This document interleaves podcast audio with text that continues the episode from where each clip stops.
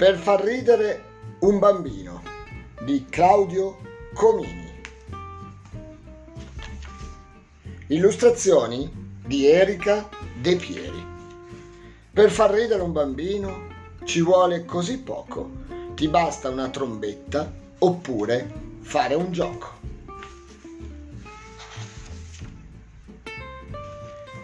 Per far ridere un bambino ci vuole così tanto un pagliaccio, un mattacchione oppure un saltimbanco.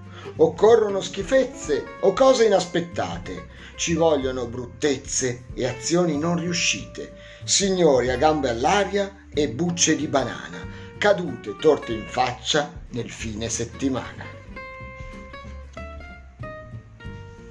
Se accade, per esempio, che io faccia un brutto volo e noto che un bambino ridacchia tutto solo, io non mi offendo affatto e lo racconto a te, perché si ride meglio quando si ride in tre.